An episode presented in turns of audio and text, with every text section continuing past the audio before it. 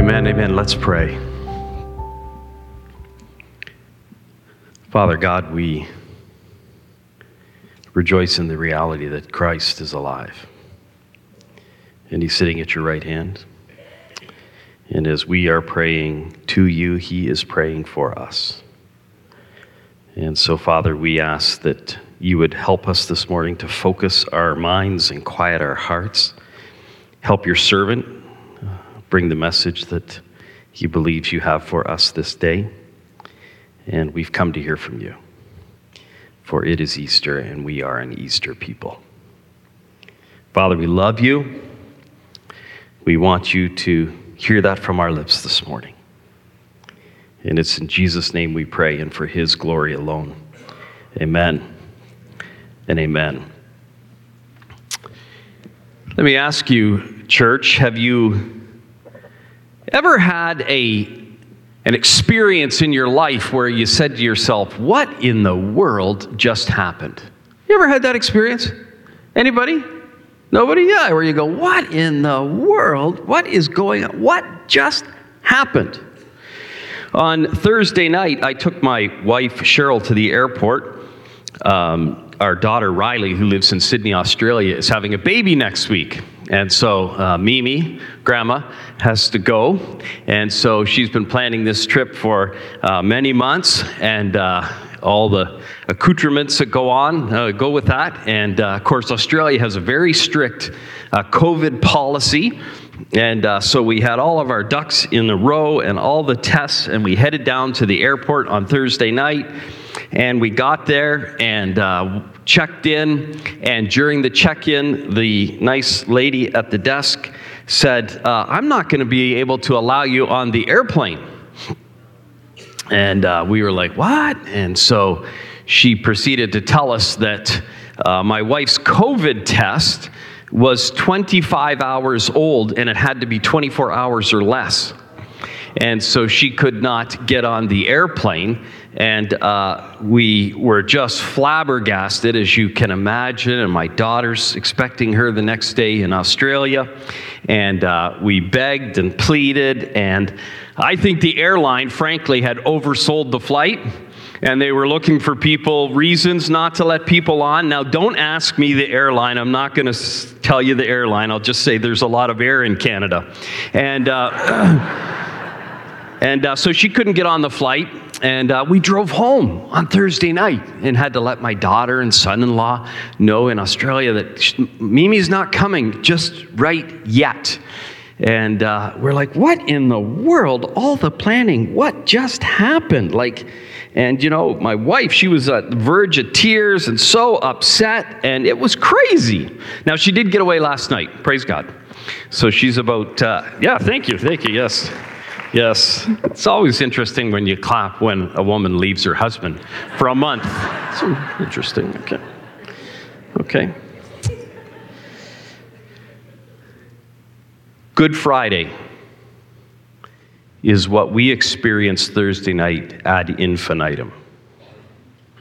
When the sun sets on Good Friday, everybody's in a fog and saying, What in the world just happened? What has happened? The world's orientation changed. And from Friday afternoon until Sunday morning, the hearts of all of those people involved in this story were recalculating, trying to figure out what happened and how do we make sense of this. But the sun rises on Sunday morning and they can see much clearer. Amen? Open your Bibles to the Gospel of Luke, chapter 24. What I want to do this morning is just a little different approach, maybe, than what I typically do when I teach. We're going to read this uh, Easter Sunday passage, and then I want to visit a few people and places on Easter Sunday morning and see how things have gotten a lot clearer. And hopefully, maybe you'll find yourself in the story in some way. But Luke chapter 24, hear the word of the Lord. We're going to begin to read at verse number 1. But on the first day of the week, of course, that's Sunday, at early dawn, they, now who are they? They are Mary Magdalene, Mary, the mother of James, and Salome, the sister of Mary, Jesus' mother. That's who is we're talking about when we say they.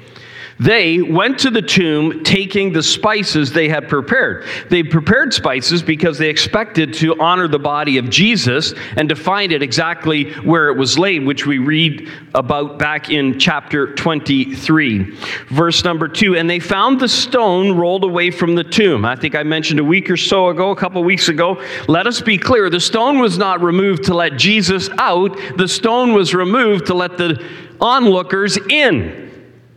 Jesus didn't need the stone moved so he could get out. The stone was moved so they could see in.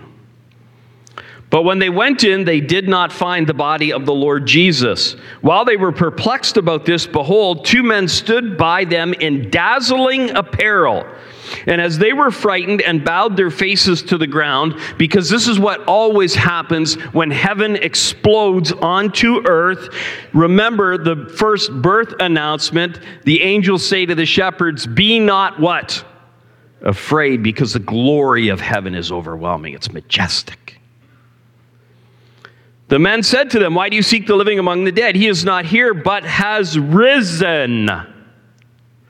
Remember how he told you while he was still in Galilee that the Son of Man must be delivered into the hands of sinful men and be crucified and on the third day rise? Now, why do these men bring this up? Because he wants to, these, these angels, these angelic beings, want to remind them and us that God always keeps his word.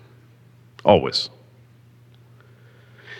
And they remembered his words, and returning from the tomb, they told all these things to the eleven and to all the rest. Number 10, now it was Mary Magdalene and Joanna and Mary, the mother of James, and the other women with them who told these things to the apostles.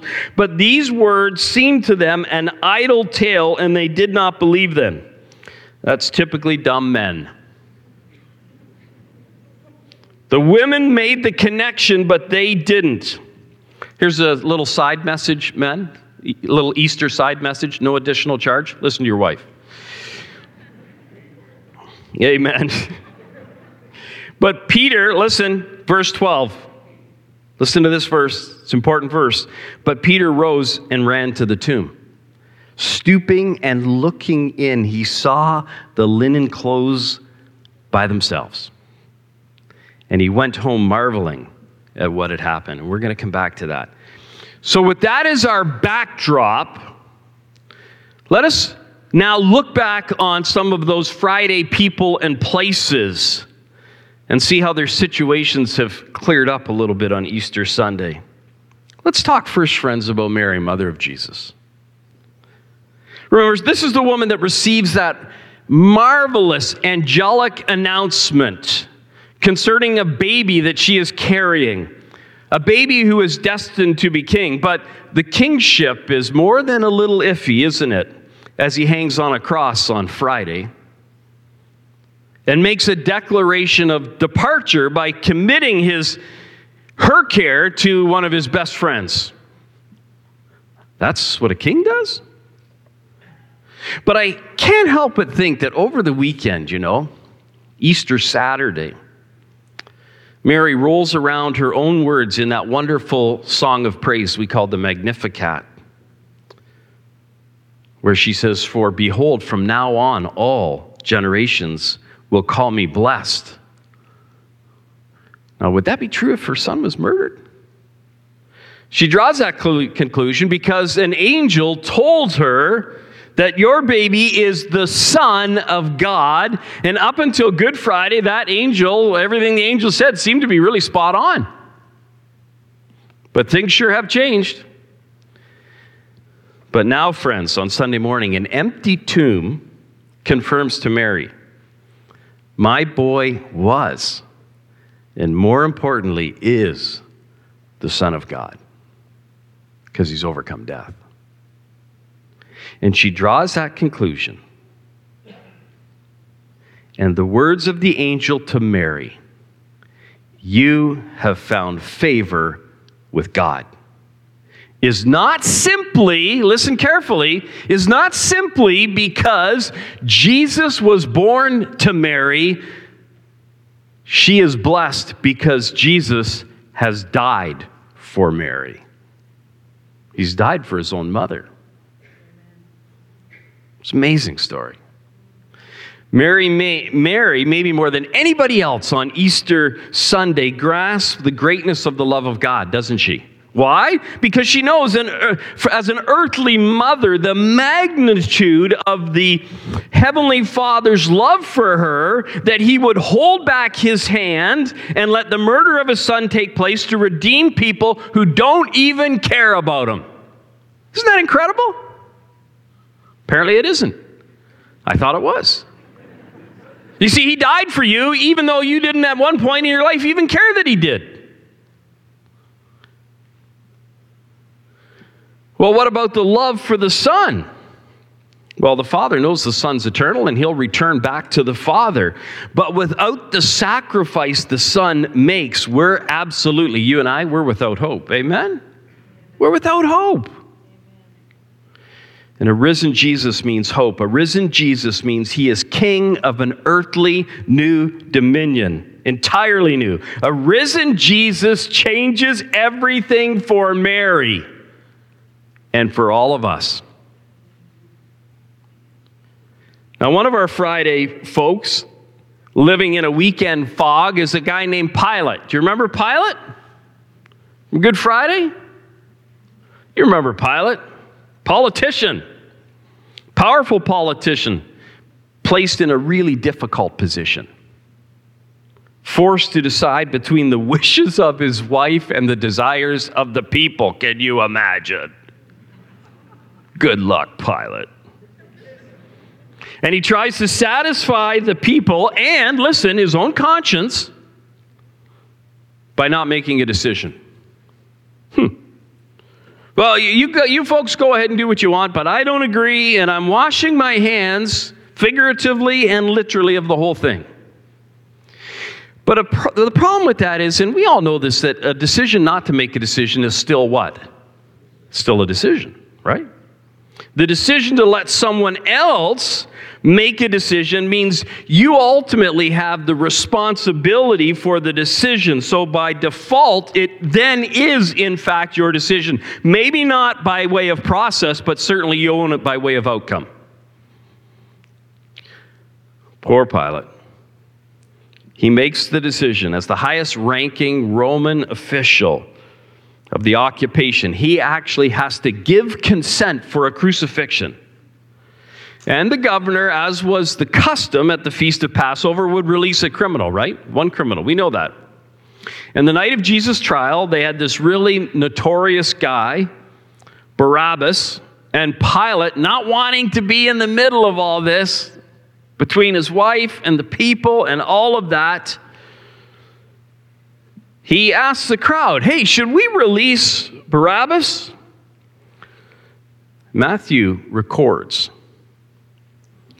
Pilate knew that Jesus was in this predicament purely out of envy, that the religious elite simply wanted to literally kill the competition. They didn't want to be in competition with Jesus. Surely they would want Jesus released and not Barabbas. And Pilate, he's a lot of things, but he's no fool. And what he actually says to the crowd, listen to this. Listen carefully to what he says to the crowd in Matthew chapter 27. He said, Who do you want me to release to you? Barabbas or Jesus, listen, who is the Christ? That's an important distinction. Jesus, who is the Christ. Christ signifies his office as anointed Savior and alludes to his spiritual qualifications of being able to save his people. And surely, if the crowds had that realization, right, in their minds, they would want Jesus to live. And maybe Pilate could dodge the decision and ultimately the responsibility. But like every single crowd, did you, have you ever noticed that crowds never make up their own minds? They consume the opinions of others. Let me just say this to you this morning, especially younger people. Don't let the crowd in our world today think for you. Don't let people who entertain you think for you. They got no business thinking for you simply because they entertain you. And finally, Pilate asks the crowd for their wish, and it's the release of a murderer and to go ahead and crucify the Christ, the Messiah. They preferred a man of violence, a murderer, over a man of love. And poor Pilate, he makes this final ineffectual plea. What evil has he done? But the decision has been sealed, and the way of the cross is confirmed. Theologian Leon Morris says this A governor who was not thinking clearly and who was ready to take the easy way out, he tried to evade accountability for a decision that in the last resort was his and his alone. I'm innocent of this man's blood. He says, You see to it, right? My experience, friends, has been the easiest way out of a destination setting moment in life usually leads back in. A shaded truth is, in fact, a lie. And the most devious lies, the most devious lies are, in some cases, actually largely truth. And Pilate was stuck in the realities of Good Friday and the regret that so quickly rose in him. And here's what we can see clearly now on Sunday morning that Pilate could not see on Friday afternoon. In spite of Pilate sentencing Jesus to death, in so doing, listen to this, he actually makes a decision that would allow for Pilate to live. Do you see that? He actually sets in motion, by way of decision, a way for him to live. And at the end of the Gospel of Luke, a risen Christ tells his followers, It is written that the Christ should suffer and on the third day rise from the dead, and that repentance and forgiveness of sins should be proclaimed in his name to all nations. To all nations. And you know what? Here's the good news that includes regretful Roman governors who are too afraid and too self serving to stand up for what is right. And if there's been times in your life where you have been too afraid to stand up for what is right, guess what?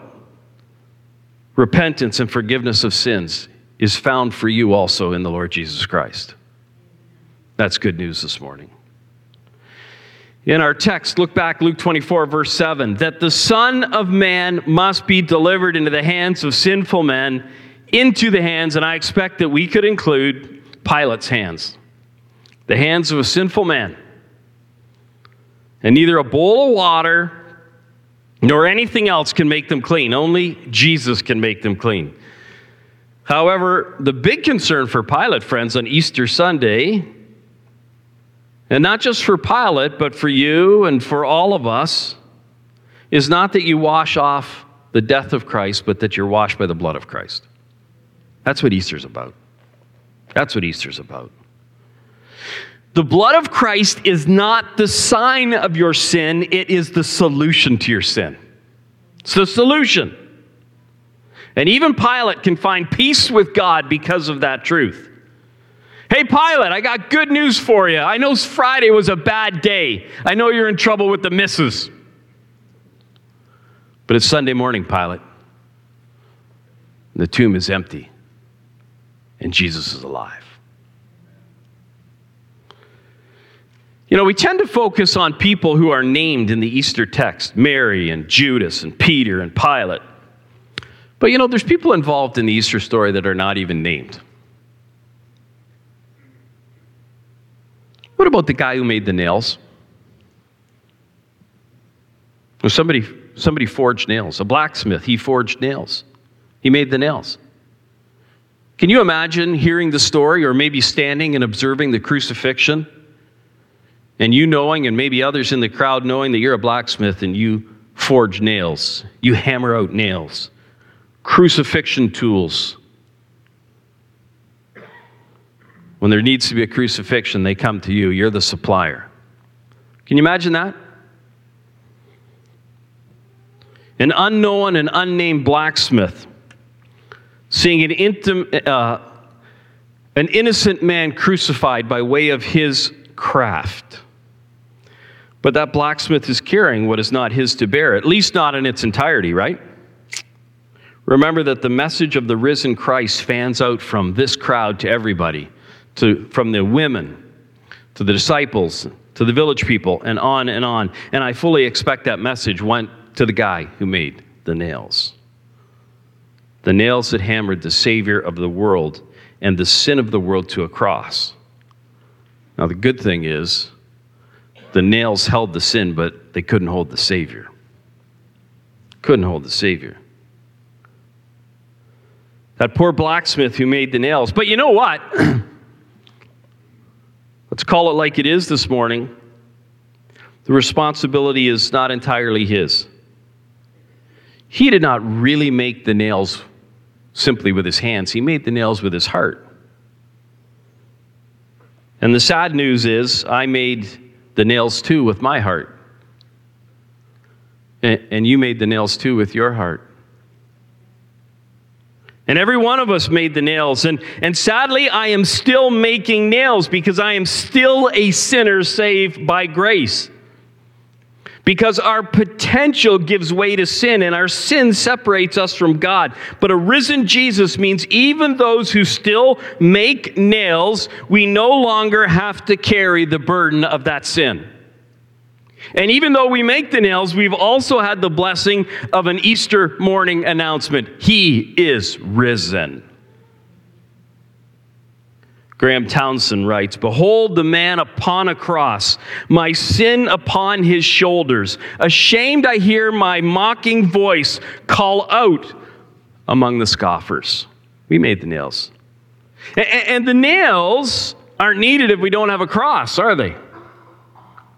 The cross. Uh, today, people find comfort in the cross. People get them in jewelry, wear them around their neck, get tattoos of them, hang them in their homes. Tozer says the cross is an upright altar. What a great picture. I like that. And when we think about the horror and the indignity and the agony of the cross, it points us to a much larger question. And a question that I've been asked many times as a pastor is this Did Jesus have to die? Couldn't God do something different? After all, He is God. I want to share in just a few sentences the wonder and the genius of the cross, in spite of its horror. The Bible tells us that God is completely righteous, true, He's right. And that's good news. Amen? We like that the score is going to be settled one day and all the wrongs are going to be made right. We like that. That is powerful. Knowing the overseer of the universe, by his unchanging nature, always does what is absolutely, totally right. And whether any of us agree with that or not, he is the standard for what is right. And we are not. We are sinners.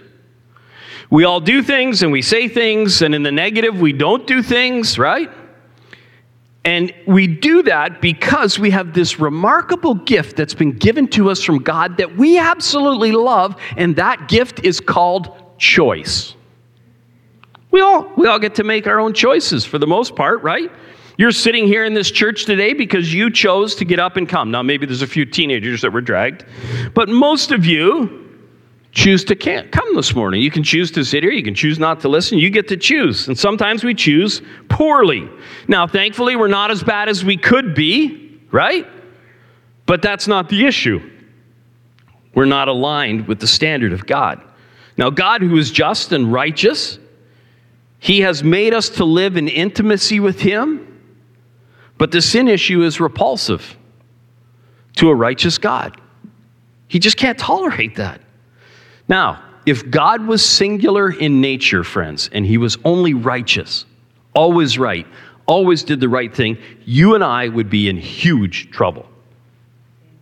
The world would be in huge trouble because not just the murderers and the really evil people, but because he is perfectly right he would come along and say, You know what? I'm going to start over. I'm going to eradicate all of this.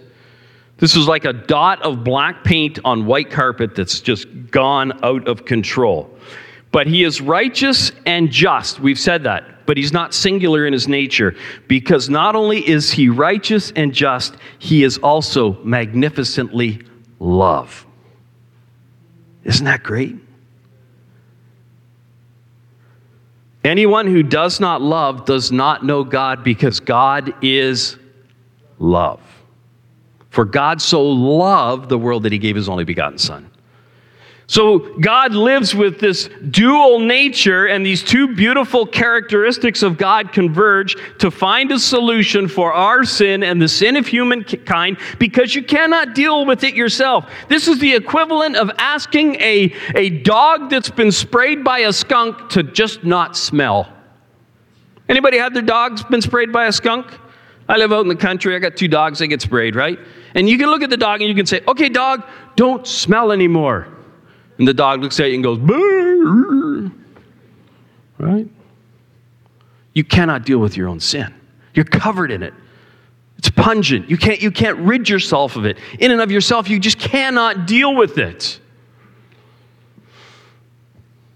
God is love, and He wants us to be freed from the guilt and the power of sin, and the solution is the cross, the upright altar. My dad only bought one new car in his whole life that I know of. The driving abilities of my sister and myself discouraged him from buying another one. the final blow to my dad's new Buick that he loved was when I was 16 years old and I shot out of the entrance of the Canadian Tire on a busy highway where I grew up in Cambridge and was immediately T boned by another car, an Oldsmobile. Both of these cars, you know, were like 30 feet long. Bam. His front end was smashed in. My dad's Buick was now doing a permanent left hand turn. And guess what? The family that owned that Oldsmobile, they wanted things made right. They wanted justice. A car needed to be replaced, and justice was served. Now, thankfully, justice was not served by me, it was served by the Economical Mutual Insurance Company, who, at my dad's next renewal, were not quite so economical.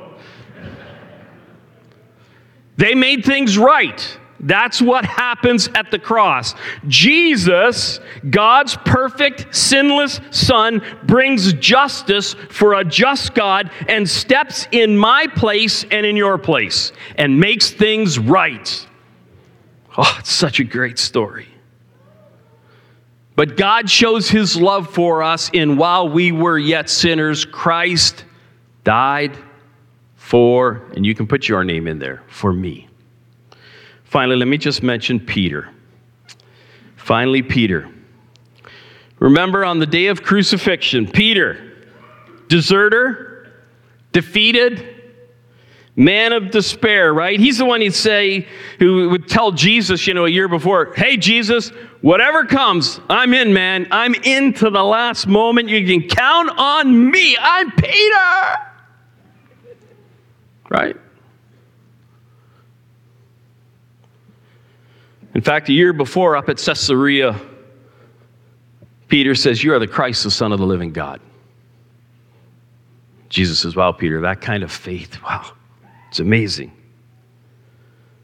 And undoubtedly, if Jesus knew there, which he spoke of, that he would go to the cross, he also knew there that Peter would fail him and fall on his face, and that this resolute follower would actually turn out to be a bit of a failure. And if you go back to verse 12 of the text we've just read in Luke 24 there, look again at verse 12. But Peter rose and ran to the tomb, stooping and looking in. He saw the linen clothes by themselves, and when he went home, marveling at what had happened. For some of this this morning, you may have missed everything I've said, but listen carefully to what I'm about to say right now.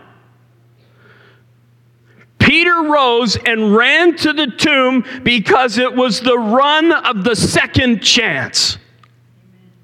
Did you hear that? This is the race of the second chance for Peter.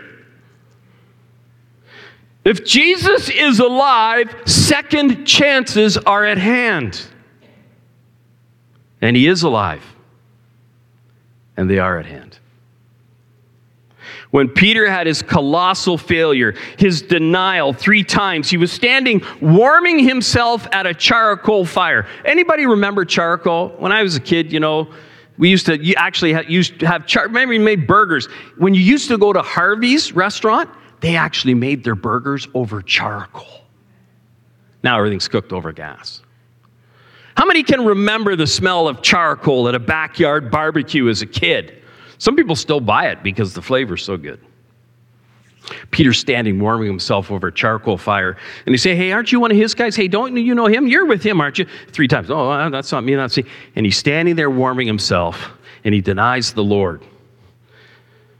Did you know people can remember smells with 65% accuracy after a year, while visual recall is only about 50% after three months? If you think in your head, you can probably conjure up the smell maybe of your grandmother's house, or the outhouse camping, or the turkey cooking this afternoon. Right? Smell is so powerful. And research has shown us that smell, the sense of smell, is actually the sense that is most linked to our emotional recollection more than any other sense. 75% of emotions are triggered by smell. Remember that. Now, Mark, he writes an additional piece of information about that tomb encounter. You know, when the angels speak to the women. Mark writes this. He says uh, that the angels say, But go tell his disciples and Peter. Uh, I want Peter to be assured he's still in. So you go tell the disciples, but don't forget to tell Peter because he's a failure and he's fallen on his face and he's lived through this weekend with despair. Go and tell Peter that he will, that Jesus is going to go up before them and he'll see them in Galilee. Now, that doesn't stop Peter from making a run for the tomb, right? Because second chances are so sweet. However, if we go to John 21, I won't ask you to turn there for time, they do go back up to Galilee, which is home for them. Wondering what now? And Peter decides when all else is unclear, go back to what you know. For Peter, it's fishing. And even that is a total flop, right? And as the sun rises over Galilee and they come into shore, there's a man on the beach. And he tells them, recast your nets. And they do. And the nets are full. And John says to Peter, Hey, Peter, it's Jesus on the beach. And Peter's run of the second chance becomes the swim of the second chance. And he jumps out of the boat and he swims. I've sat in a boat half a dozen times in that spot on the Sea of Galilee and looked over to the little church that sits on that spot. And not one time have I ever sat there and tears have not poured down my face. It's the spot of the second chance. And he gets up onto the beach and Jesus is cooking breakfast. Now, listen, church, if you ever wondered if Jesus cares about your daily needs, he's cooking breakfast for his disciples. And he walks up there to that breakfast cooking, and Jesus is cooking over a what? Charcoal fire. And the smell of Friday's failure wafts up in his nose. But it's the second chance. It's the glorious second chance. The gut churning emotion of failure rises up in his throat, but at the end of breakfast, Jesus talks right to Peter. And the only concern of Jesus is Peter's love for him, his trust of him, even though it's so flawed. And Jesus takes a deserter and a failure and assures him he's a disciple and he's a follower with a future. Friends, this is the Easter story. It's the death of defeat. And the pain of yesterday gives rise to Christ's plan and power in your life today. And like Peter, you may be a product of the old self, right? But Christ releases us from being a prisoner to the old self. It's great news. Christ says, I can deliver you from whatever is in your past, and I'll put you back together again, and you'll journey with me every step, just like Peter. And the smell of the fire of defeat and despair may be all too familiar this morning, but this is not to slam you, it's to show you how great God's love is for you. See, the fog of Good Friday is the clarity of Easter Sunday. Let me say this and I'm done. A risen Jesus, friends, is the world's second chance. Listen, and he's your second chance. Can I ask you this morning have you taken hold of your second chance? Have you taken hold of your second chance? I, I don't care what's happened back there in your life, where you've been, what you've done. Have you taken hold of your second chance in Jesus? And if so, if you're here this morning and you have, I want to ask you this Are you living in the center of your second chance with the assurance that Jesus is you, yours, and you are his? In the center of the second chance. Blessed assurance, Jesus is mine. Let's pray. Father God, we love you. Father, thank you that you love us. Thank you that Good Friday the fog of failure and confusion and desperation in our lives is made clear on Sunday morning. That we too live in this story, the story of the great second chance. If there's some here this morning, one here this morning, Father, that's not grabbed hold of their second chance in Jesus, I pray they would do that. I'd love to talk to them about that. Father God, you are great and good, and we love you. And in Jesus' name we pray. Amen.